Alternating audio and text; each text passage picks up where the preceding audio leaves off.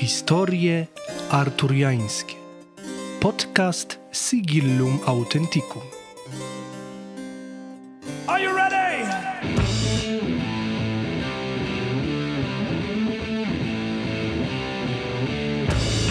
Opowiadam i rozmawiam o takiej historii, która interesuje mnie najbardziej. Zapraszam.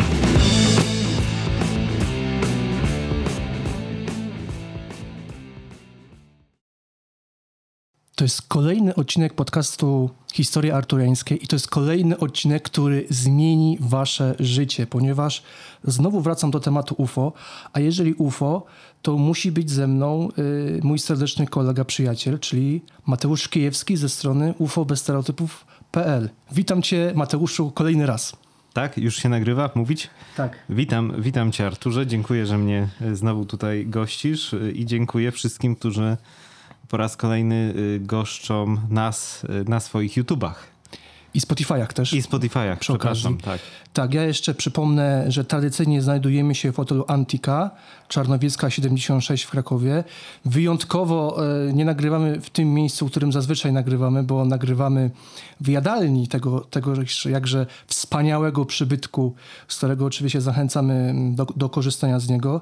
Nagrywamy e, mieszczącym się również w hotelu salonie fryzjerskim do usług, y, którego też serdecznie tutaj y, zapraszamy. Są tu fantastyczne fryzjerki, między innymi można się zapisać do mojej żony, ale tu już blok reklamowy z mojej strony jest, jest zam- zamknięty. Mateuszu, jeszcze mam takie kilka uwag y, organizacyjnych, ponieważ no, te odcinki nasze ufologiczne cieszą się taką dużą popularnością y, w, moim podcaście i no i ustaliliśmy właśnie, że warto kontynuować, warto rozmawiać o UFO i będziemy e, spotykać się co miesiąc, tak, mniej więcej, co jakiś czas. No, czyli tak co miesiąc, tak ak- To akurat tak milczenie z mojej strony to jest zgoda. To ja, to jest- to jest ja nie kiwam głową, co prawda, ale, Mrugnij dwa razy, jeżeli Właśnie- potrzebujesz e, pomocy. z- ale tak nikt tego nie zobaczy, bo to tylko się nagrywa, więc ty to zobaczysz. Nie zareagujesz tylko. No właśnie. Jeszcze wyśmiejesz na, na, na Tak, antenie. i będziemy się spotykać, myślę, tak co miesiąc i podejmować kolejne wątki. Dzisiaj powinniśmy kontynuować wątek związany z historią z Emilcinem, ale Ale porobiło się. No. Ale porobiło się, tak? Kolejny raz się porobiło i uznaliśmy wspólnie, że y, y, warto, warto jednak zająć się tymi bieżącymi sprawami, ale jeżeli chodzi o bieżące sprawy, y, wiem, że jeśli, jeśli możemy tak jeszcze powiedzieć kilka słów, wiem Mateuszu, że masz też swoją inicjatywę podcastową, z którą... No to przecież ty chciałeś, żebym miał, więc ja tutaj przychodzę.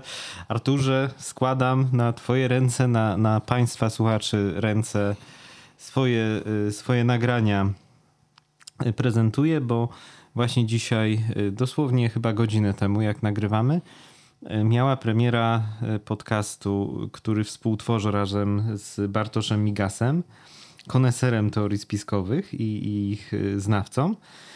I jest to podcast fenomenalny. To nie jest, ta nazwa się nie odnosi do jakości prowadzących, ale będzie taką obietnicą, y, że będziemy się starać, żeby treści mogły uzasadnić ten tytuł. Ale tak naprawdę jest to podcast fenomenalny, bo jest o fenomenie UFO. Y, Bo tutaj wielokrotnie byłem indagowany, tak trochę śmieszany przez Artura, że zamiast o fantazmacie mówię o fenomenie. A fenomen to jest bardzo obszerny worek, w którym siedzą i latające kule, i kosmici, i kręgi zbożowe, i okaleczenia bydła, a nawet y, mumie starożytne. Więc o tym będziemy z Bartoszem Migasem rozmawiać. Spróbujemy to robić nawet dosyć często. I no, Arturze, tak, to jest również, to ty mnie pchałeś do, do tego i, i teraz to się już na YouTubie zrealizowało. Czyli fenomenalny podcast, podcast fenomenalny. Fenomenalny. Fenomenalnie tak, zachęcamy do subskrybowania, do słuchania, e, no bo tam będziecie, będziecie podejmować z tego co wiem bardzo takie szczegółowe, bardzo takie e, dziwne nawet e, wątki. No bo my jesteśmy ufofrykami. Tutaj Tak, jesteśmy jakby będziemy rozmawiać tak. Tutaj bardziej to musi być dopasowane do jakby moich potrzeb, no bo skoro, No no, to są historie artureńskie, więc to No musi przecież być... ty mnie zaprosiłeś, ja nie mogę tu frikować, tak? A tam możemy właśnie. frikować z Bartoszem już tak, tak po bandzie jechać. Nie, żartuję, to już nie, nie jest chyba aż tak, a jeżeli jest, to sprawdźcie, zobaczcie, posłuchajcie. Tak, ja oczywiście przypominam y, tradycyjnie również o tym, że e, można moją działalność wspierać, A nawet warto. a nawet warto wspierać e, Buy Coffee, można postawić ko, e, coffee, czyli kawę. Dzisiaj e, postanowiłem zmaterializować pewną sumę, którą już otrzymałem, ponieważ zakupiłem przysmak Mateusza, czyli to nie jest kryptoreklama Ferrero Rocher, które Mateusz uwielbia, więc towarzyszą nam tutaj w czasie nagrania. Mateusz widzę, że już się nie może skupić, bo patrzy na to opakowanie Ferrero Rocher. No tak, tak. tak. Tak, no dobrze Mateuszu. I tak właśnie wspomniałem na początku, dużo się dzieje, e, ponieważ e, od naszego ostatniego spotkania, no co, wydarzyło się znowu dużo rzeczy, bo ukazał się raport NASA w sprawie UFO, UAP, tak? Tak, E, łap. Mhm. W parlamencie meksykańskim e, ktoś pokazał jakieś mumie i mówi, że to są mumie kosmiczne, tak? Znaczy przybyszów z kosmosu. Ojej. I ja no. teraz, ja teraz, y, ja, ja cię teraz zaskoczę, bo ja i z innej strony y, pierwsze pytanie będzie. O Emilcin jednak. Nie, nie będzie o Emilcin. Y, Właśnie jak, jak, jak to wygląda z twojego doświadczenia? Bo jednak w tym roku, jeżeli chodzi o UFO, o takie doniesienia, y, o różne takie działania, no to to jest, wydaje mi się, dużo się dzieje po prostu, tak?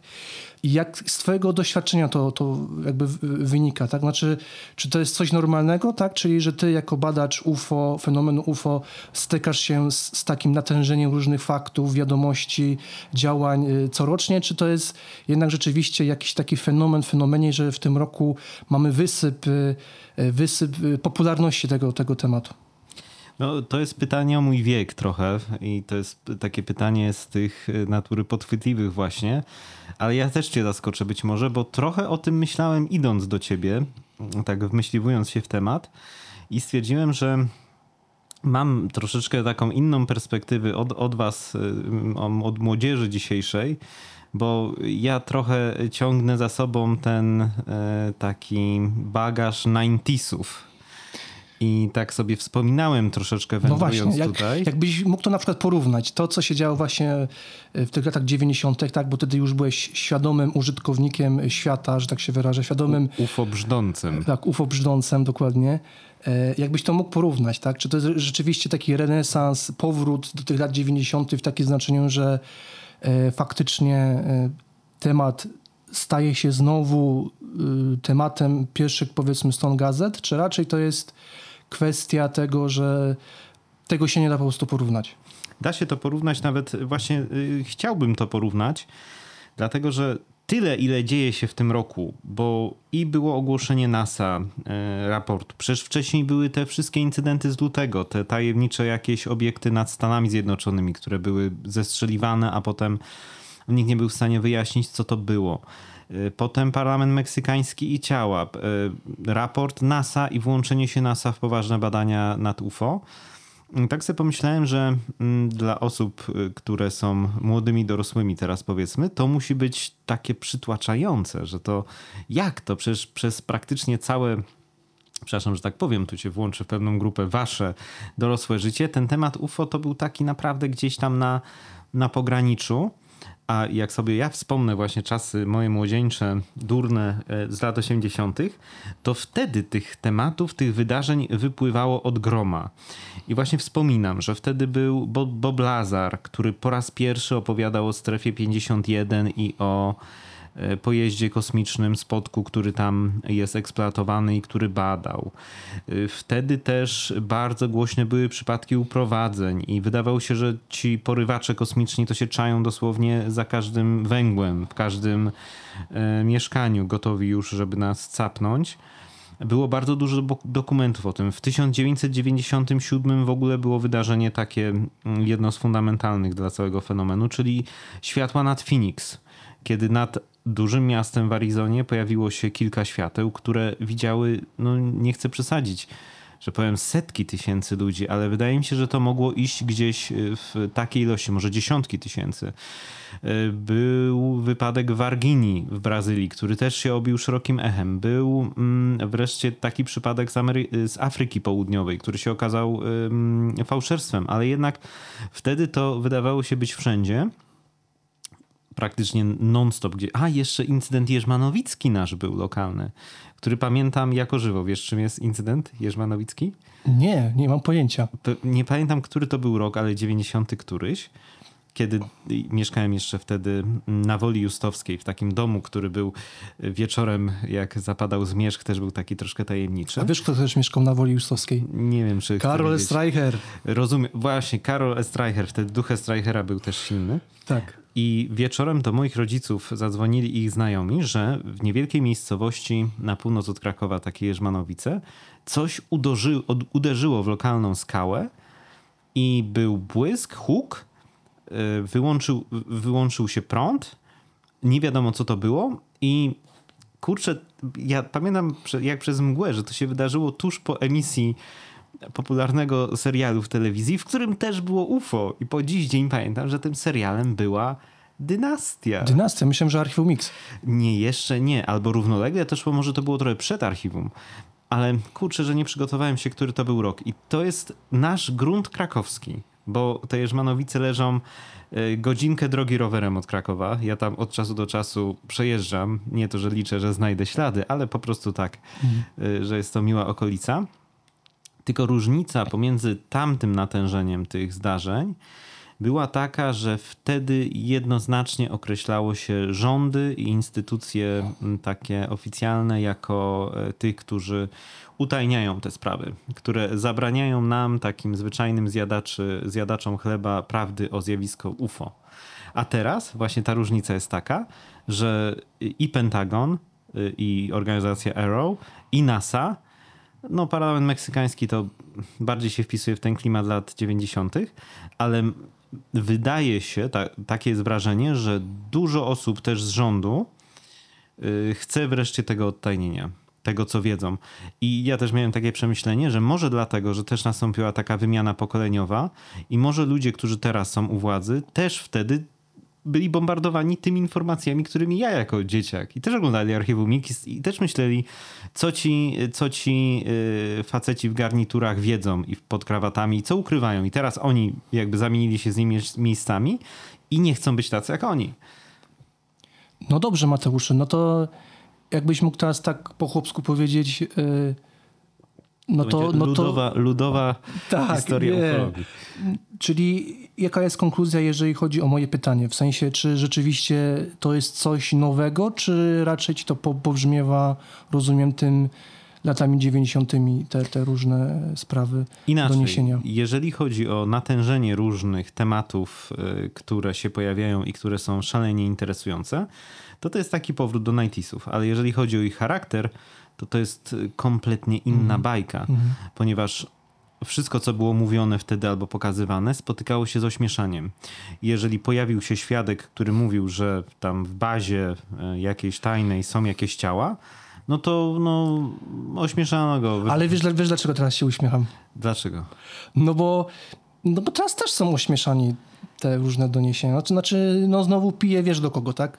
No- Do pana Roberta Bernatowicza, tak, który z tymi garkami łazi po, po tych wszystkich Ale programach. on jest takim duchem lat 90. Jak on się gdzieś pojawia, to ja mam wrażenie, on z tymi, właśnie tutaj jesteśmy w salonie fryzjerskim, więc ja patrzę na y, taką y, suszarkę i sobie przypominam, jak w kanale sportowym on przy pomocy suszarki prezentował. No to jakby taki ekspert na przykład pojawił się na konferencji NASA, nie? tej co pokazywali ten raport, no to kurczę, no wtedy byłby duch 90sów. Ale to, że teraz się mówi o tym, że... Mm, łapie się te zjawiska przy pomocy mm, super czułych urządzeń. Nie przy pomocy tam, y, że wujek pożyczył, przyjechał z RFN i przywiózł y, aparat fotograficzny i ktoś poszedł na pole, zrobił zdjęcia, ale ten aparat nie był ustawiony do zdjęć nocnych, więc wyszły mu jakieś plamy i on to potem wysłał do takiego y, jakiegoś magazynu, broszury i patrzcie, mam zdjęcia UFO. Tylko teraz się mówi o takim badaniu takim jak się bada kwazary, pulsary, czarne dziury, y, o skonfigurowanych parametrach sprzętu. Dzięki temu wreszcie będzie można powiedzieć, że jeżeli coś startuje w tempie jednej sekundy od zera, unosi się gdzieś w powietrzu i startuje do prędkości 10 machów, no to kurczę, my takich nie mamy, Chińczycy takich nie mamy, ani Putin takich nie ma. Zatem co to jest? I to jest klucz do, do tej zmiany, bo wtedy takich danych nie było i wtedy nikt nie chciał się nimi zająć. A teraz i Pentagon, i Kongres, i NASA y, wyraża chęć, tak, zajmiemy się tym. No właśnie i wiem, że pojawiła się sprawa raportu. Mhm. Gdybyś mógł to tak y, ulokować chronologicznie, czas, bo ja już po prostu jestem w tych do- doniesieniach różnych, wiesz, medialnych, zwłaszcza w Polsce, gdzie po prostu co drugi artykuł to jest po prostu bzdura i można w tym, tym utonąć, to jakbyśmy to tak mogli umiejscowić chro- chronologicznie. Chętnie, chętnie, dlatego że w pewnym sensie y, ten raport został poprzedzony taką huczną konferencją, która była na wiosnę. I tam był na przykład szef ARO, czyli y, Biura do Badań Anomalnych Fenomenów Pentagonu. On y, podziękował NASA, że chce y, swoje cywilne, y, znaczy rządowe, ale w sensie nie, nie wojskowe, nie poddane y, takiej pieczy bezpieczeństwa narodowego środki przeznaczyć również na to, na to y, badanie. I od tego czasu do września był termin mm, produkcji raportu, przygotowania raportu. Przepraszam, to zabrzmiało bardzo niegodziwie w stosunku do kobiet i mężczyzn, którzy przygotowywali to w pocie czoła. Y, I to nie był jakby taki boom, że oj, nagle ten raport spada z nieba, jak spodek się rozbija, tylko na to czekano. Ci, którzy wiedzieli, że on będzie, no to wiedzieli, że termin jest wrześniowy i dopiero on się pojawił jakby nagle, y, że y, za dwa dni będzie ogłoszenie. No a dla osób, y, powiedzmy dla dziennikarzy, którzy tego nie śledzili, no to nagle szok, NASA ujawni prawdę o UFO. Ale w międzyczasie, podczas kiedy oni ten raport pichcili, to wydarzyły się y, kolejne zdarzenia, y, które szły bokiem tego tematu. Było wystąpienie przed Kongresem Amerykańskim, gdzie właśnie David Grush, y, do którego tutaj często wracamy, opowiedział o tym, że rząd amerykański, przynajmniej jakaś jego część, ukrywa dużą część dowodów, materiałów.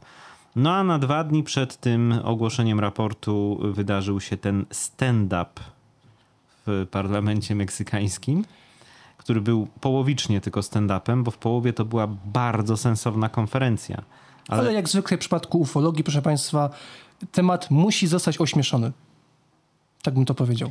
no i cóż, no nie mogę się nie zgodzić. No musi zostać ośmieszony, dlatego że po prostu mainstreamowe media jeszcze nie przegryzły się przez to, że ten temat może być brany na poważnie. A to jest, to się dzieje dopiero od 2017, od pierwszych artykułów, które opisywały faktycznie nagrania ujawnione przez Pentagon i faktycznie pokazujące coś, co nie wiemy, co było.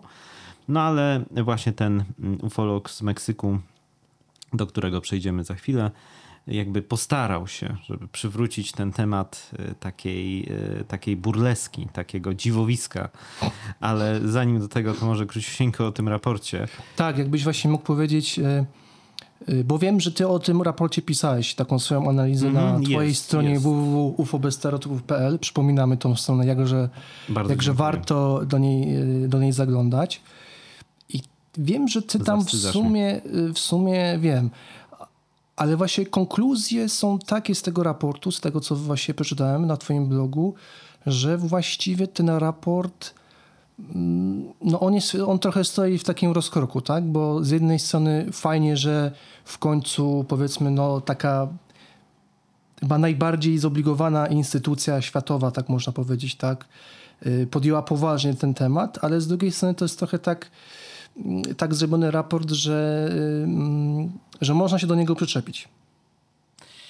To zależy, czego oczekujesz po tym raporcie. Bo No bo wszyscy oczekiwali tego, że NASA powie tak, mamy UFO, są istoty pozaziemskie, mamy spotki, mamy UFO ludzików, tak, jeszcze nie wiemy jak oni wyglądają, ale wiemy, że, że tak, że są. a na okładce raportu będzie zdjęcie ze Zdanów. Tak, Tam będzie zdjęcie, tak. podpis y, oto ekce UFO i, i to będzie w zasadzie wszystko wyjaśniało. Ale nie taki cel jest w ogóle raportu, bo mm, w nim jest napisane expressis verbis, że on nie będzie zajmował się żadnymi przeszłymi przypadkami, tylko to ma być szereg zaleceń, co NASA może zrobić od momentu publikacji raportu, żeby temat badać. A skąd wy- wynika właśnie takie, takie założenie metodologiczne? I- Zagłębiałeś się w to? Tak, y, to było bardzo szeroko opisywane na tej konferencji, kiedy panel, niezależny panel naukowców, naukowczyń do przygotowania tego raportu był powołany. Y, To polega na tym, że dotychczasowy zbiór danych na temat y, UFO czy UAP, no to jest y, szwarc, mydło i powidło. Praktycznie każde zdjęcie, każde nagranie, no bo niestety z całym szacunkiem, nawet najlepszych zeznań nie da się poddać badaniu w NASA, najlepszych y, doniesień, wiarygodnych przypadków, z których zostały opowieści, no to cały ten materiał, nazwijmy to ikonograficzny, no to jest po prostu. Mm, jakby to powiedzieć, żeby to y, nie zabrzmiało zbyt grubiańsko, e, że to jest coś, co może osiągnąć zwyczajny obywatel, y, który żył w swoich technologicznych czasach sprzętu dostępnego do niego wtedy. Bo na przykład trudno oczekiwać od turysty, który w 56 gdzieś chodził powiedzmy po Sudetach, że zrobił takie zdjęcie, takiej jakości, że teraz NASA to wpuści do swojej bazy danych, przepuści przez y, AI i to AI na podstawie tego zdjęcia to opisze, że wielkość obiektu wynosiła tyle a tyle, kąt poruszania się tyle a tyle, prędkość tego obiektu będzie wynosiła tyle a tyle. A nagrania z telefonów powiedzmy z lat y, początku XXI wieku, a nagrania z kamer, które wcześniej ktoś miał, ale e, te kamery służyły na przykład, żeby nagrać czyjąś komunię, tak? I y, powiedzmy nagle wujek powiedział, o coś leci i ktoś ten nagle zrobił nagły ruch kamerą i złapał w rogu ujęcia, przeleciało jakiś biały punkt i wszyscy mówią, którzy byli tam na tej komunii, że tak, no to było jakieś dziwne zjawisko, ale no co, wyśle się do NASA jakby nagrań. Nie no, można, na, można było na przykład w latach dziewię- 90. wysłać do warte. takiego programu właśnie śmiechu warte, więc Tak, no można było, bo ktoś się mógł na przykład y, tam pośliznąć w trakcie tego obracania. tak. I tak- dodać tego śmieszną typu- muzyczkę. I... Tak, tego typu Tak. właśnie tam te filmiki wygrywały często, najczęściej ze ślubów, bo no, tam się najczęściej kręciło. Więc ja oczywiście troszkę żartuję, ale chodzi o to, że teraz nas, NASA zależy, żeby zbierać takie dane, takie zapisy tych wypadków z anomaliami, które będzie można, i teraz uwaga, uwaga, dwa podkreślenia i bold też na to, które będzie można porównywać. Mhm.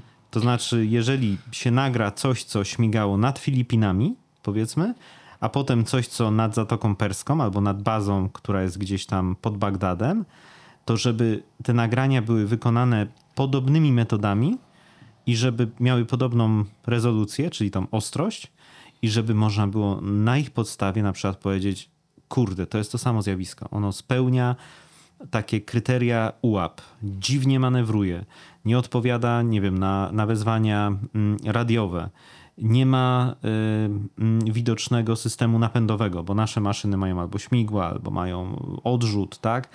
A to manewruje powiedzmy wbrew fizyce, że jest w stanie się zatrzymać, a potem nagle właśnie do tych 10 machów.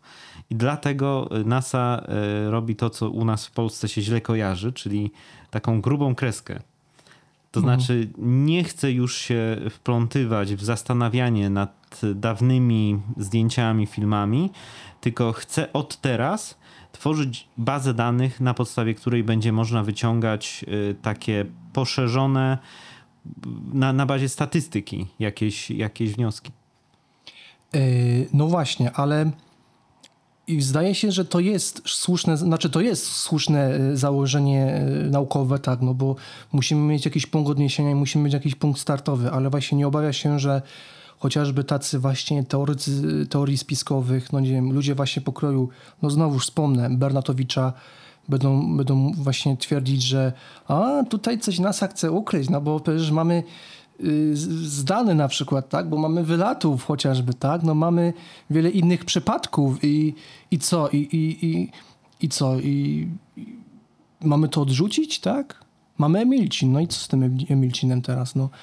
no myślę, że to może, y, że wbrew pozorom ten raport, tak mi się przynajmniej wydaje, że on może być takim w ogóle punktem zwrotnym w ogóle w całym, całym zjawisku, tak? No bo teraz trzeba byłoby na przykład wymyślić nowe przypadki, tak?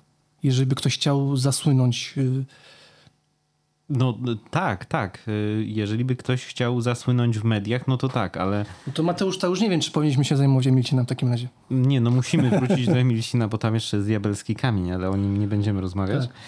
Ale chodzi o to, że mm, takie przypadki ufologiczne tych właśnie spotkań, bliskie spotkania trzeciego stopnia, bo wspomniałeś Emilcin, no to to jest taki typowy przykład bliskiego spotkania trzeciego stopnia, czyli że człowiek spotyka y, jakieś tajemnicze istoty, no to one raczej nie wchodzą w taką metodologię NASA.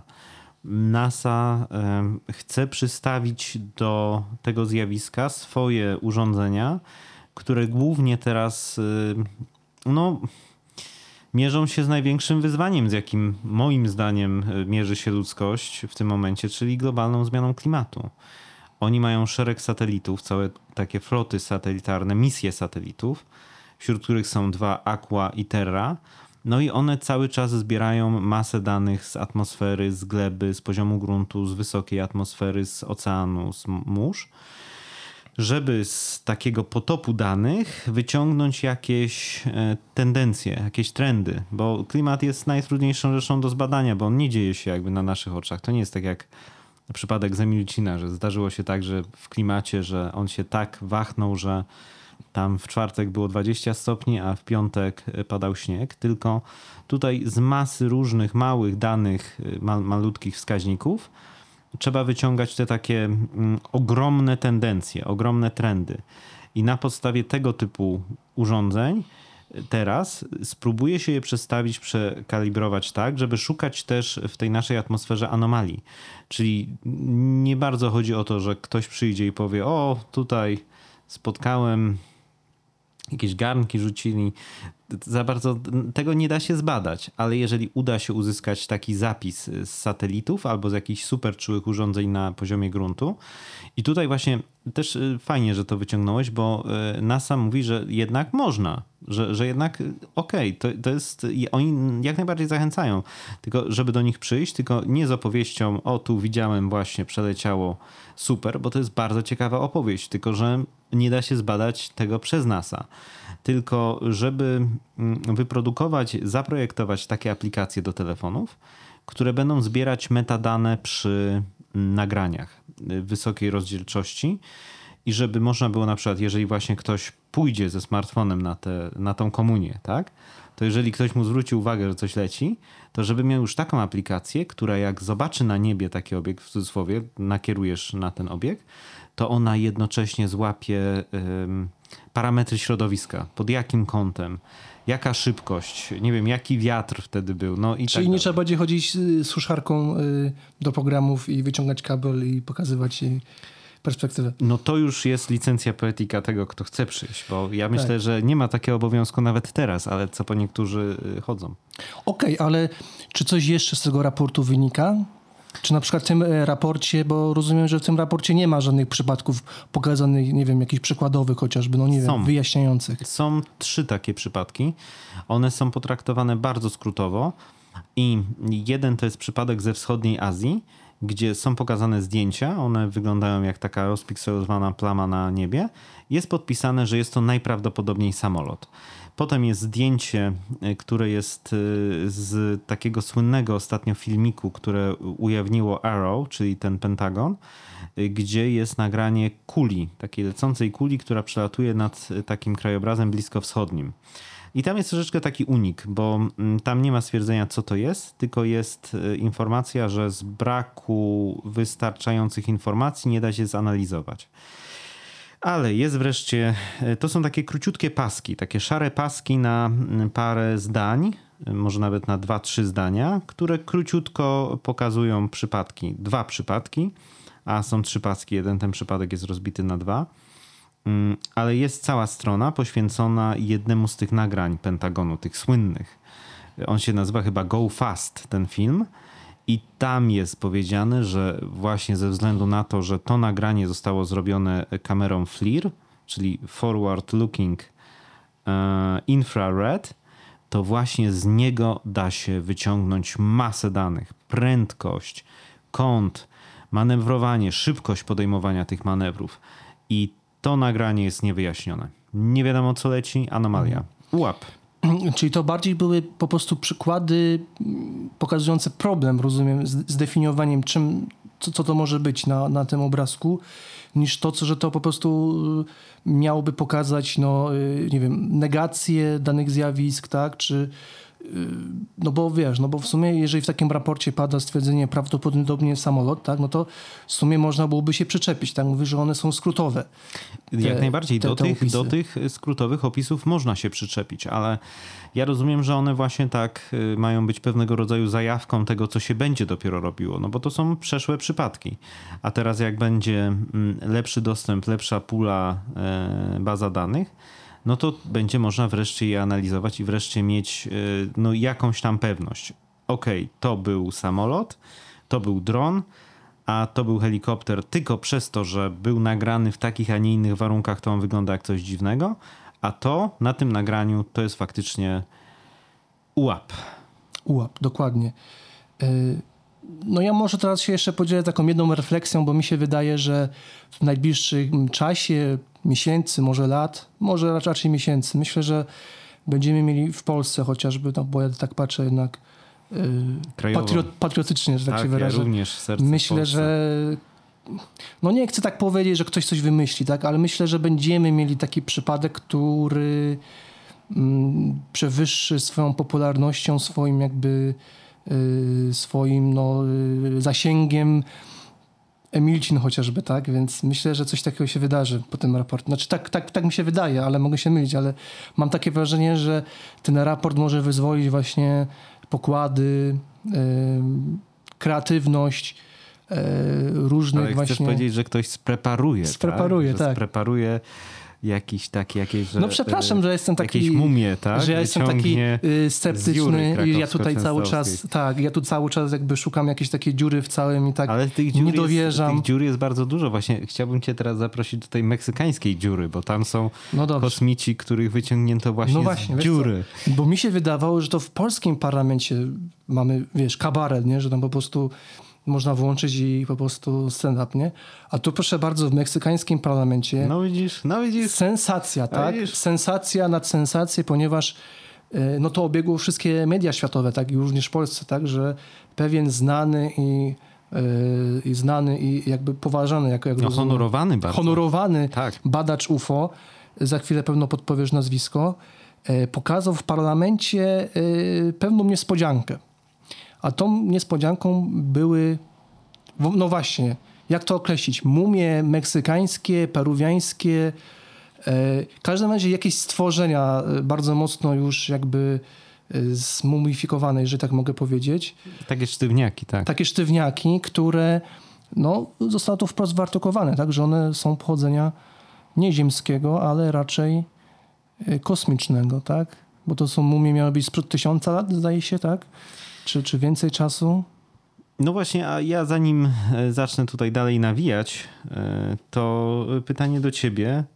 Czy, czy wiesz, że w trakcie tego mm, stand-upu, jak go tutaj nazywamy, czy w trakcie tego wysłuchania w parlamencie meksykańskim zdarzyło się coś ponad właśnie to, to wyciągnięcie tych stworków? Yy, no wiesz, no jestem po lekturze twoich tekstów, więc wiem, że tam... O, no to źle trafiłem. Myślałem, że tak Aha, będzie taka nie.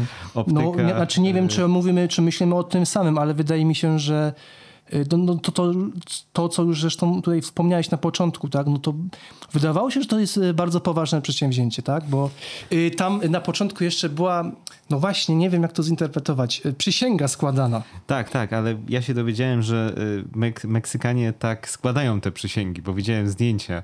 Ale to nie ma takiej samej mocy prawnej, jak rozumiem na przykład w Stanach Zjednoczonych. Nie, nie, nie, dlatego że to nie było ym, ob, obwarowane rygorem prawnym. To nie było zeznanie przed komisją, bo tam nie było żadnej komisji. Tam nie było jakiegoś ciała e, rządowego, które by przesłuchiwało, tylko to było wysłuchanie publiczne zorganizowane w bardzo szacownym miejscu pod ym, patronatem jednego z parlamentarzystów. Czy taki meksykański Grzegorz Braun pełno. Nie chcę tak powiedzieć, bo po prostu nie wiem, nie, nie, nie prześwietliłem tej Wiadomo, postaci. Korciło mnie, ale troszeczkę tak w, trafiasz w tembr taki życia politycznego w Meksyku, bo mi się wydaje, jak sobie myślałem o, o tych ciałach, że u nich po prostu wolno więcej mm, takiego troszeczkę mm, myślenia takiego mm, troszeczkę e, rytualnego, folklorystycznego, że dla nich e, ten cały taki mm, styl starodawny, mumie, mm, festiwale, mm, świat duchów, że to jest im takie troszkę bardziej bliskie niż nam takiej zachodniej, empirycznej, takiej nudnej cywilizacji, w której nie ma duszków ani jakichś tam gnomów. Bo tak sobie nie, nie wyobrażam, żeby ktokolwiek do kongresu amerykańskiego wprowadził mumię ciała, jeszcze uwa- twierdzą, że są ciała kosmitów, bo po prostu No, po prostu sobie tego nie wyobrażam, chociaż widzieliśmy już e, prezydenta Stanów Zjednoczonych, e, który bardzo dziwne rzeczy wyczyniał w poprzedniej kadencji, więc może jeszcze doczekamy tego. I prowadził tam jakiegoś człowieka bawoła, tak? Do, Właśnie, widzieliśmy do już Pentagonu, Bawoł. zdaje się, tak? Czy Nie, nie, było do, do kongresu. A, to przepraszam, więc tak. e, jak był Bawoł, to może będzie i UFOL. Ale, Tak, ale mm, gdybyśmy jeszcze mogli wrócić właśnie do, do, do, tej, do tej konferencji, ponieważ no wbrew pozorom, tak jak już wspomnia, wspomnialiśmy i, i, i myślę, że to też warto jeszcze raz podkreślić, to się wszystko wydawało, że to jest bardzo poważna inicjatywa, ponieważ no, tam też padły bardzo ważne i myślę słuszne e, deklaracje i jakby tezy, które, które są myślę ważne tutaj w, w kontekście badania nad tym fenomenem. I po prostu jak zwykle po prostu wiesz, coś takiego jak protokół 1% ktoś odpalił, nie? I, i po prostu... truposze, wszystko tak. to zjadły. Po prostu one połknęły wszystkie właśnie ważne bardzo To jakbyś właśnie mógł, mógł coś które powiedzieć, parę słów na ten temat, co tam się udało z, też dokonać. I, ja może króciutko właśnie o tym, bo y, powiem może w ten sposób, że to był panel międzynarodowy, w którym była i osoba z Argentyny, i z Brazylii, mm, i z Francji, i z Japonii. I oni mówili o dwóch takich, powiedzmy, zbiorczo tematach. Pierwsze to jest, żeby stworzyć otwarty system raportowania dla pilotów, dla, kontroler, dla kontrolerów lotów y, swoich spotkań z UAP, dlatego że one mogą być y, po prostu groźne dla, dla samolotów i y, nie ma nic gorszego jak pilot nie wie jak się zachować i jak zabezpieczyć bezpieczeństwo swoje, załogi i pasażerów, bo no po prostu pojawia się nagle przed jego oczami coś, co przez całe życie y, myślał, że to jest żart, prawda? Więc no, to jest kłopot. To jest jakby pierwszy taki temat. A drugim tematem, tam między innymi dlatego jeden z uczestników tego wysłuchania w Senacie amerykańskim y, pojechał, żeby wzmocnić zainteresowanie rządów y, tym, tym zagadnieniem, żeby wreszcie zainteresować parlamentarzystów, żeby zainteresować agencje, żeby nie było tak, że to wszystko sp- spoczywa na barkach cywilnych ludzi. Ta osoba to jest y, właśnie y, Robert Graves, Ryan Graves, przepraszam bardzo, który jest pilotem, który osobiście zetknął się z takimi zjawiskami i ma taką fundację w Stanach Zjednoczonych, która pomaga po prostu osobom, które przeżyły te spotkania, w jaki sposób mają się do tego ustosunkować, jak raportować i, i jak interesować tym rząd. No ale weszły właśnie te, te truposze. Mm, I tutaj chyba ważna rzecz, którą y, warto podkreślić, że myślę, że pozostali uczestnicy nie mieli pojęcia, że one, y, że jest taka y, Czy taki będzie gwóźdź, gwóźdź programu? gwóźdź, który gwóźdź do trumny. Do trumny, do dokładnie. trumny ich zeznań, bo one zostały w tej trumnie zamknięte i wyrzucone tam e, gdzieś do, do Zatoki Meksykańskiej i zatonęły, Mhm. a wyszły te, te trupki i teraz właśnie no zdębieliśmy, nie? Jak zobaczyliśmy, jak hasła w meksykańskim parlamencie pokazali kosmitów, to ja po prostu mi dęba stanęły włosy wszystkie na głowie, chociaż właśnie zaczęły szorować o, o sufit. E, Ale to nie było aż tak niespodziewane, dlatego że osoba, która była głównym organizatorem, już wspomniana przez ciebie, czyli ufolog meksykański Jaime Masan, no niestety ma już długą tradycję pokazywania takich właśnie zabytków, mumii, ciał zasuszonych, zaschniętych, o których już parokrotnie mówił, że o to jest kosmita, o to jest dziwny stworek. No i niestety za każdym razem się do tej pory okazywało, że się po prostu mylił. I mm, teraz pokazał y, te dwa ciała, tą parkę parlamentarną. I ze względu na to, że tam była zgromadzona uwaga świata przez ten kongres amerykański, prawda? Bo jakby nie było wcześniej kongresu amerykańskiego i tego wysłuchania pod przysięgą, to przecież no, nie byłoby takiego medialnego szału. To by, to by się aż tak nie rozeszło, bo tak jak wspominam, no, te, te parlamenty południowej Ameryki czy środkowej Ameryki no, są traktowane tak troszeczkę z przymrużeniem oka, ale przez to, że właśnie to był następny parlament, następny senat, czy następne ciało ustawodawcze, w którym był ten UAP i wyciągnięto tam ciała, to nagle wszyscy pomyśleli, kurczę, a może to jest coś poważnego, zwłaszcza, że tam była masa badań prezentowana, genetyczne, histologiczne, badanie e, izotopem radioaktywnym C14, ile mają te, te ciała. No i tak jak wspomniałeś, właśnie to są starożytni kosmici, bo to nie są tacy nowi kosmici, którzy wedle oczywiście Jaimiego Massana. To mówię, w jego narracji to nie są nowi kosmici, którzy przylecieli i się rozbili na przykład w zeszłym tygodniu, tylko oni mają właśnie koło tysiąca lat, tak jak wspomniałeś. No i, no i masz, babo, placek. No właśnie, ale czy my jesteśmy w ogóle w stanie określić, co pokazano? W sensie, y, bo czytałem też, że y, no prawdopodobnie, tak jak już wspomniałeś, że to są po prostu jakieś spreparowane y, lalki po prostu. Właśnie trudno, trudno było dojść dla, e, o, znaczy może nie aż tak trudno, ale trzeba było troszeczkę pokopać w internecie, żeby odkryć długą i zawiłą historię tych ciał. Bo to nie jest nic nowego. Dla nas to było takie wow, skąd on to ma? Jakieś takie w tych takich skrzyniach wyłożone takim pięknym płótnem. One tam też z jakimiś takimi termometrami. No, ale jednak po ciałach kosmitów to byśmy oczekiwali troszeczkę poważniejszego zabezpieczenia takich, prawda? Niezależnie czy są skamieniałe, czy są biologiczne, jednak to by było zagrożenie, biohazard jakieś. Ale jak się sprawdzi w internecie, to temat tak zwanych mumii z Nazca ma już 6 lat. I od tych 6 lat te mumie są przede wszystkim prezentowane przez takiego medialnego potentata, który się nazywa Gaia.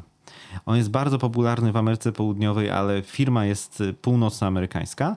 I to jest coś, co właśnie myślę, ktoś słusznie określił, że to jest taki ezoteryczny Netflix.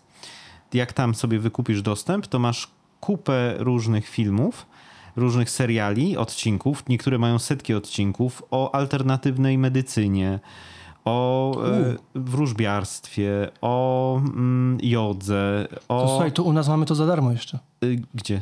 Na YouTubie na przykład. No, ale to YouTube też z tego czerpie. Chociażby Franz Zalecki. No, o, oczywiście, każdy, wszyscy mamy swoją specyfikę, ale na Gai te ciała, te mumie, one się nazywają mumie z Nazca, mają już wiele odcinków. I tam jest opowiedziana ich historia, która sięga roku 2017. I teraz zapraszam cię właśnie na krótką historię trydaktyli. No właśnie, ale y, jeszcze zanim, zanim coś y, tutaj zaczniesz nam opowiadać, y, to ja mam też takie, takie wrażenie, jak właśnie tak obserwując y, ten temat, że wydaje mi się, że w takim przypadku, kiedy mamy jakieś przełomowe znalezisko, tak?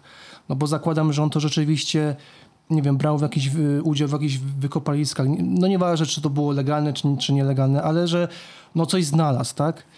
E, I nagle, I nagle co? No i nagle to prezentuje, to mi się tak wydaje, że no to kurczę, oddajmy to naukowcom, tak? Niech oni to, no nawet jeżeli trzeba, niech oni to pokroją, tak? No, niech oni to, to sprawdzą, prześwietlą dokładnie, co tam, co, co to jest w ogóle. A to jest takie właśnie, o zobaczcie, y, w tu skrzyni mamy y, mumię UFO, tak? No i tutaj dotknąłeś clue tego problemu, bo takie jest wrażenie y, praktycznie całej północnej półkuli. Cała północna półkula, jak to zobaczyła, no to się, mówiąc oględnie, podekscytowała. A zupełnie inaczej wygląda temat dla pasjonatów, którzy oglądają to na e, właśnie platformie Gaia. Tam ten temat jest wałkowany od 6 lat. I to nie jest wcale, że e, nie jest tak, że Jaime Massan uczestniczył w jakichś wykopaliskach. Nie. Jego ekipa dostała te mumie, ich jest dużo, to od razu uprzedzę. Jest, ja ich naliczyłem w tym momencie grzebiąc w internecie. Chyba mm, już tak mam Skatalogowanych. skatalogowanych od 8 do 10 tych mumii, tych trydaktyli. Ja używam tego słowa, ono mi się bardzo podoba, trydaktyl. Ale co to właśnie znaczy? znaczy, znaczy- co to, do, do czego to się odnosi? To jest trójpalec, trzypalczaste coś. Trydaktyl. Aha, że one mają trzy palce. Trzy palce, tak, bo właśnie y, to mi się wydaje takie słuszne. Tych trydaktyli, tych trójpalczastych zabytków jest już gdzieś tak 10. One mają swoje imiona, co troszeczkę chciałem powiedzieć ułatwia, ale tak naprawdę nie, niewiele ułatwia. No, może do tego dojdziemy, ale rzecz w tym, że nikt nie brał udziału w ich odkryciu. Jaime Massan mówił w parlamencie, że one pochodzą z jakiejś kopalni prekolumbijskiej, y, diatomitu, czyli ziemi okrzemkowej, i że badania C14 wykazały, że mają około tysiąca lat. Ale de facto wszystkie chyba, jeżeli dobrze się zorientowałem z materiałów, które są prezentowane przez Gaję, wszystkie te trydaktyle pochodzą od Mario. Mario, czyli... Zdzi- Zdziwił się tutaj mój prowadzący i taki był efekt. Mario jest jednym z takich wędrownych poszukiwaczy skarbów, który w Peru grasuje po okolicach Nazca i od czasu do czasu stamtąd y, przywozi jakieś ciekawe obiekty i je y, sprzedaje. I parę razy miał już konflikt z prawem. Mario to nie jest jego prawdziwe imię, to jest pseudonim, którym się posługiwał, kiedy nie chciał się ujawnić dla Gai i dla Jaimiego Masana. Teraz on w różnych y, programach operuje swoim imieniem i nazwiskiem, ale czasami też je zmienia, używa różnych aliasów. Y, I kimkolwiek jest Mario i jego grupa, zaprezentowali przynajmniej kilka tych trydaktyli. One się dzielą na dwie takie grupy. I pierwsza grupa to są takie stworki, takie figurki, które są y, mniej więcej takie jak te dwa z parlamentu, y, ale są też dwa bardzo różne zabytki. Jeden się nazywa Maria i jest najsłynniejszym chyba z tych trydaktyli do tego szoku z parlamentu. I ona jest wielkości praktycznie dorosłego człowieka. Wygląda jak dorosły człowiek. To jest mumia, takie zastygłe ciało, które mm, ma podkulone kolana i obejmuje te kolana rękoma. Te ręce mają oczywiście trzy palce i stopy mają trzy palce i ma lekko wydłużoną głowę. Ale tak to to jest ewidentnie ludzkie ciało. Bo te mumie, które by, były pokazane w parlamencie, one były takie bardzo malutkie. W sensie... Tak, one miały gdzieś 80 cm wysokości. A Maria, gdyby rozprostować to ciało, miała pewnie z 1,50 m. A oprócz tego jest jeszcze taka maleńka mumia, nazywa się Ławita. I to jest niewątpliwie też zakonserwowane ciałko dziecka, może nawet noworodka albo niemowlaka. Bardzo duża główka, bardzo małe ciało i też ma zrobione te trzy palce. I mówię zrobione, dlatego że na Gai, na tej platformie, nawet badacze, którzy właśnie wmawiają, że te mniejsze ciałka to są jakieś takie nieludzkie, nieziemskie, to przyznają, że przy tym małym ciałku tej ławity po prostu jej paluszki zostały no, obciachane i to no, nie za życia raczej, tak sobie tego nie wyobrażamy, tylko zostały one spreparowane przez y, kogoś, kto przygotowywał te zabytki, żeby były trójpalczaste. Mar- Czyli na Mario? przykład y, słynny Mario. Na przykład był to słynny Mario. To jest trochę trudne przypisać to tak bez, bez y, namysłu właśnie tym oszustom, dlatego że one są bardzo dobre. Jest artykuł w internecie, gdzie przeanalizowano jedno z takich ciał, jak były te dwa, które były przedstawione w parlamencie. I tam jest powiedziane, że główka tej istoty, ona jest taka podłużna, przypomina kosmitę właśnie, to jest tak naprawdę y, prze, y, przerobiona mózgoczaszka lamy. Tylko, że ona jest odwrotnie, jest jakby zabrana szczęka, zabrany przód takiej czaszki, wyjęta mózgoczaszka i ona ma właśnie taki kształt. I to jest doczepione do korpusu i do jakby szeregu kości, które zostały w ten sposób ukształtowane, żeby stworzyć taką małą figurkę. Ale na przykład jak się porówna długości tych kostek, to wyszłoby, że gdyby ożywić czary mary takiego stworka, no to on by nie mógł chodzić, bo jedną nóżkę ma dłuższą, drugą ma krótszą, rączki się nie zginają za bardzo. I teraz dlaczego to jest trudne do stwierdzenia, że na przykład zrobił to Mario? To jest dobra robota po prostu. To jest wysokie wykonawstwo, to jest połączone jakimiś ścięgnami, to jest wszystko jakby zrobione z materiału biologicznego i to najprawdopodobniej bardzo starego, dlatego że te badania C14 są legitne, więc y, to jest albo robota bardzo dawna, czyli powiedzmy jakiejś tam kultury prekolumbijskiej, która nie wiem z jakiegoś powodu robiła takie mumie, żeby ona miała te, one miały te trzy palce, albo to są jakieś autentyczne szczątki z, mm, sprzed tysiąca lat, które współcześnie zostały przerobione, żeby zostać trydaktylami. No tak, czyli kolejny raz y, badając właśnie różne, różne falsyfikaty, y, falsyfikaty archeologiczne czy historyczne, no znowu tutaj, no mając to doświadczenie powiedzmy z Wielkiej Leki, tak, no znowu widzę, że, że albo jakiś zabytek, tak, jest w całości spreparowany, sfałszowany, tak, albo jest coś podfałszowane, tak, czyli że jest tu szansa na to, że to jest y, faktycznie y, obiekt sprzed powiedzmy tego tysiąca lat, tak, tylko że y, ktoś jeszcze przy nim później majstrował, tak, czyli Dokładnie. I to jest podobno nagminne w Peru, że o wiele większą wartość na czarnym rynku osiąga zabytek, który jest po prostu dopieszczonym, czy jakimś takim rozbuchanym, autentycznym zabytkiem. Na przykład, nie wiem, bierze się mumię i ją się mm, przyozdabia, mm, powiedzmy, jakimś wisiorem albo jakimś nakryciem głowy. Jedno pochodzi, nie wiem, sprzed y, 600 lat, a drugie sprzed 1600 lat i potem się to sprzedaje jako całe odkrycie, bo po prostu wygląda fajniej w salonie. No a te trydaktyle, no to właśnie one zostały badane, były, były badane przez różnych mm, ekspertów, badaczy, y, do których były noszone w pudłach i workach.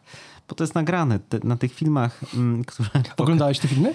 Zerknąłem tam y, i to, to tam jest pokazane, jak oni niosą te, te mumie w rękach, dotykają ich, oglądają, albo właśnie w pudełkach, takich kartonach. Czyli generalnie mm, to nie są y, fachowi konserwatorzy, tak? Którzy, Nie, dla- tak się wyrażę, tylko po prostu no, de, trochę No. destruktorzy, bo y, na przykład w tym parlamencie było takie hasło, że 20 parę procent y, genomu z badań genetycznych tych mumii jest zbieżne z ludzkim DNA, a 75 nie. mhm. Czyli, że to bardziej ufok niż człowiek, prawda? Ale prawda jest no, niezwykle przyziemna. Chodzi o to, że 25% ym, DNA, które się udało z próbek z tego ciała jakby wyciągnąć, można było no po prostu zobaczyć jako ludzkie, a reszta było tak no, naćkane przez te tysiąclecia i przez ostatnie pewnie lata nawet bardziej, bo jeżeli to leżało faktycznie w tym pyle diatomitowym, no to jestem w stanie uwierzyć, że to się zachowało w dosyć czystej formie, albo było w tym utytłane, jeżeli to jest nowe, ale trudno powiedzieć. Ale wszyscy ci ludzie, którzy to ruszali, chuchali na to, kładli, odkładali, przesuwali, no to tam jest tyle materiału genetycznego, że po prostu sekwencer tego, tego materiału no zdurniał i dał y, odpowiedź, że y, 25 pasuje, 75 nie, a dla osób, które to interpretują, tak jak zabytki z Wielkiej Lechi, nie? No tak, no ja też, tego się właśnie obawiam, że ktoś te mumie wyciągnie i będzie starał się udowodnić, że one są jednak słowiańskie. I No to, tak, my też czekamy. Jeszcze chyba nie ma takich. jeszcze nie, czekamy, czekamy, aż to zostanie y, odkryte albo opisane w jakiejś kolejnej y, serii produktów książkopodobnych, bo to wszystko jest jakby możliwe. Ym, I właśnie, no i mm, jakbyś jeszcze mógł powiedzieć kilka słów może na temat, jaka była w ogóle reakcja, y, reakcja jakby na, te, na to sensacyjne y, pokazanie tych mumii. No to była taka sinusoida, bo najpierw był taki pik entuzjazmu o rany w parlamencie, badania. Jak pierwszy raz oglądałem w ogóle to przedstawienie tych mumii, to byłem bardzo zaskoczony, że one mają takie prezentacje z PowerPointa, że tam są już prześwietlenia. A, że... złośliwy jesteś. Nieprawda. Ja, ja to doceniam. Może nie powinienem był wymieniać nazwy tego programu, ale że tam są już jakieś statystyki, że są już jakieś tabelki, że są prześwietlenia rentgenowskie, ale z drugiej strony to mi uderzyło tak właśnie w tą mózgoczaszkę lamy, że kurczę, no to, to musi mieć długą historię.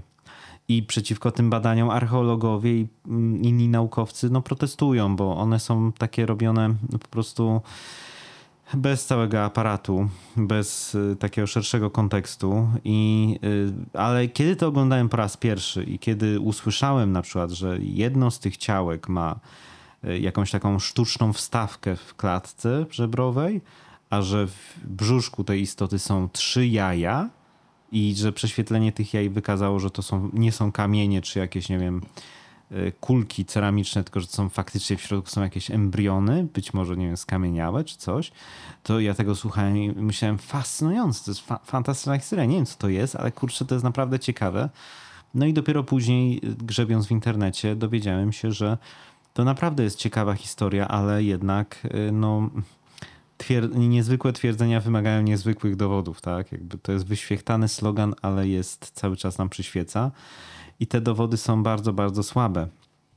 Te dowody wskazują, że cała ta seria tych trydaktyli to jest na pewno ciekawy, ciekawa kolekcja albo fałszerstw, albo podfałszowanych oryginałek, albo y, no mnie cały czas korci, żeby tak myśleć o tym, że jest taka szansa, że to jest wytwór jakiejś dawnej kultury, która z jakiegoś względu Wielkie. E, Właśnie, że to byli lechici i oni wierzyli, że jakieś takie e, gadzie stworki trójpalczaste to jest dla nich coś ważnego, jak e, nie wiem, dla nas krasnoludki albo coś w tym stylu. I dlatego wykonali sobie takie mumie i one na przykład były eksponowane w jakiejś świątynce albo coś, że było coś takiego rytualnego, a potem właśnie znalazł to Mario. Ale jednak myślę, że, że to Mario. Albo, albo ktoś, kto podesłał to Mario. No dobrze, Mateuszu. Nie wiem, czy wiesz, ale y, przewaliliśmy y, kolejną prawie że godzinę podcastu. Nie będziemy już przemęczać I nie naszych, będziemy już na y, pewno przemęczać naszych y, słuchaczy. Y, Myślę, że będziemy kontynuować ten temat, ponieważ znając życie, jak się znowu spotkamy za miesiąc, znowu będą kolejne jakieś doniesienia być może. No ale co obstawiasz, że co będzie na- zamierzone? Na przykład znajdą, e, znajdą balon z Białorusi balon, tak. i się okaże, że to jest czterometrowy spodek. I będziemy Na o przykład, tym, tak. na przykład Grzegorz Braun go przedstawi przed Sejmem i będziemy e, o tym e, rozmawiać tutaj. Tak, i na przykład zaprosi Franca Zalewskiego, żeby zrobił jakby obdukcję tego, tego obiektu. Tak, i będziemy musieli jakby to, e, to analizować. Albo Ale mam nadzieję, że następnym razem uda nam się dokończyć historię Emilcina, bo tego ci na pewno nie odpuszczę, bo to jest historia, do której musimy na pewno wrócić. to jest nasza, polska. To jest nasza polska patriotyczna, jakby mamy patriotyczny obowiązek. Obowiązek, tak, Tak. w roku wyborczym. tak, ale to już będzie po wyborach. Spotkamy się już po wyborach. Nie wiem, nie wiem czy To wiesz. nic nie zmienia, to będzie, to będzie potęga. to będzie potęga. E, wiesz, Matusz, bo ja tutaj zawsze mam takie trochę wyrzuty sumienia, że ja tak ci tutaj, no po prostu, no jakby to powiedzieć, e, wykorzystuję e, jakby tutaj No ale brzmi jakbym twoją- się męczył gadając twoją, o tym. twoją wiedzę, ale, ale zapewniam, że plany podcastowe są szerokie, są realizowane. E, Jeżeli chodzi o takie moje projekty, na pewno potrzebuję jeszcze troszkę czasu. Wiesz, muszę, muszę się jakoś wytłumaczyć przed e, moimi i twoimi też e, słuchaczami, ale mam tutaj deklarację Mateusza, że będziemy się spotykać mniej więcej tak co jakiś czas. Wydaje mi się, że miesiąc to jest taki, taki fajny okres i to jest taki stały cykl będzie. Więc jeżeli wam się podobało, podoba, bo wiem, bo już takie pytania zadawałem, ale jeżeli, e, jeżeli e, chcecie tutaj dopingować nas, dopingować przede wszystkim Mateusza, żeby, żeby się rozwijał, żeby tworzył kolejne materiały, żeby... Ale żeby Artur też się rozwijał, Tak. bo to Chryste Panie, przecież to musi iść w obie strony, żeby Artur tutaj kolejnych gości, kolejne tematy, historia, jakiej nigdy jeszcze nie słyszeliście. Tak, to tacy goście są już e, w przygotowaniu, że tak się we, Już się robią. już się robią, tak, już, już szukam, Mario mi ich szuka. E, Mario znajdzie takich, takie tu figury po prostu. Yy, osiem- 80 centymetrów i bardzo sztywne. I bardzo sztywna, tak. E, oby tylko mówiły, bo ja tylko nagrywam głos, także... No, kamienie nie mówią, ale n- No nie, nie to tutaj, historii. tutaj e, są zdania podzielone, ale to może na innym, na inny już podcast. Dobra, bo już wpadamy, wpadamy już w taką... Tak, nie no spokojnie, nie no spokojnie, mamy jeszcze troszeczkę, e, troszeczkę zapasu. Także Mateuszu, bardzo Ci dziękuję Ja ci I- dziękuję. i myślę, że do zobaczenia. Dziękuję wszystkim. Jeśli spodobał Ci się ten odcinek, koniecznie zasubskrybuj podcast. Więcej moich treści znajdziesz na stronie sigiluauthenticum.pl oraz na profilach na Facebooku, Twitterze, Instagramie, TikToku i LinkedInie.